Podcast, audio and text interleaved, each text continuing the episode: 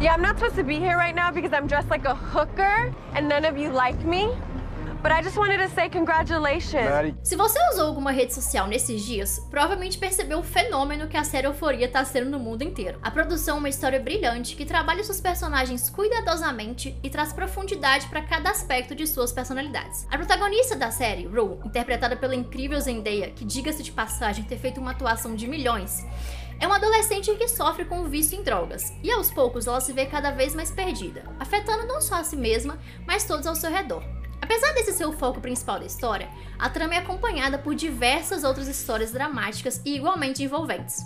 Mas um detalhe importante é: Euforia não é uma série de drama. Quer dizer, a série possui sim bastante carga dramática, mas quando se trata da teoria de gêneros narrativos, muito utilizada pelos roteiristas, Euforia se encaixa em outra definição. Meu nome é Lenite, e nesse episódio do Minimetragem eu vou te explicar por que Euforia não é uma série dramática. Bitch, you better be joking.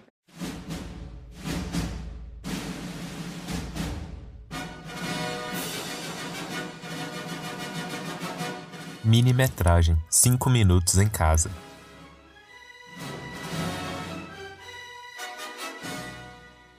Existem histórias de todos os tipos, histórias de terror, de aventura, de romance. Desde que as histórias começaram a ser contadas, elas eram contadas assim, levando em consideração o que era narrado e percebendo qual sensação era despertada em quem as ouvia. Esses diferentes tipos de histórias ganharam o nome de gêneros, que são nada mais nada menos a forma da história, uma macroestrutura que contém a estrutura geral do roteiro. Já lá na Grécia Antiga, Aristóteles, em Arte Poética, definia esses gêneros literários em épico, lírico e dramático. Muitas vezes a gente acaba confundindo gênero com subgênero. No caso em questão, os gêneros são os três pré-definidos por Aristóteles. Já os popularmente conhecidos como gêneros, na verdade são subgêneros, que são animação, comédia, drama, ficção, suspense e vários outros. Para um roteirista ou um escritor, é extremamente necessário entender esses gêneros e subgêneros cinematográficos. Ao conhecer a particularidade de cada um, o roteirista pode moldar sua ideia, ajudar no desenvolvimento de personagens e beats dentro da história, compreender sua narrativa pela perspectiva do público e até mesmo jogar com as expectativas do espectador. E é exatamente isso que Sam Levinson, o criador e escritor de Euforia, vem fazendo em cada episódio da série. First of all, ew. Second of all, ew. Ok, agora que você já pegou a visão do que são os gêneros e da importância deles, eu vou te explicar as características de cada um e te mostrar quais delas se aplicam em euforia. Primeiro, nós temos o gênero lírico. Ele é escrito em versos e tem como foco principal mostrar as emoções, as sensações e as impressões pessoais do poeta. Alguns exemplos são os sonetos, poesias, haikais e sátiras. O gênero é extremamente marcado pela subjetividade. Logo, o espectador precisa enxergar e interpretar o que está sendo apresentado. Em Euforia, vemos várias cenas exatamente assim, a série utiliza diversos recursos audiovisuais, como as luzes, as músicas, as lentes das câmeras, as maquiagens, tudo isso para transmitir essa emoção que é tão intensa e como tudo é muito subjetivo, cabe ao público compreender e interpretar esses elementos.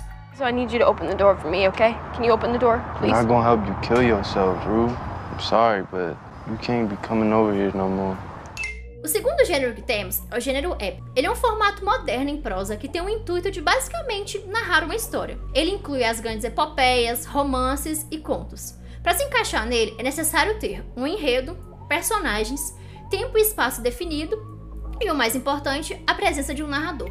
Tudo que é dito ou descrito é apresentado pelo narrador. Em Euforia, vemos a Rue como a narradora da série. Ela conta a história através dos seus olhos. Tudo que nos é apresentado passa pelo filtro dela. Em algumas cenas a gente pode até ver que a Rue mentiu sobre certos acontecimentos, como a tatuagem que ela e as Jules fizeram juntas, mas na verdade era só um delírio da mente dela. E é aí que tá o pulo do gato da série. Sam Levinson vem nos mostrando uma narrativa pintada pela própria protagonista. As informações que recebemos não são a verdade absoluta. E essa altura do campeonato é difícil de entender se o que a gente tá assistindo é real ou não. I want you to leave Jules alone. If you ever fuck with them again, I'll destroy your life.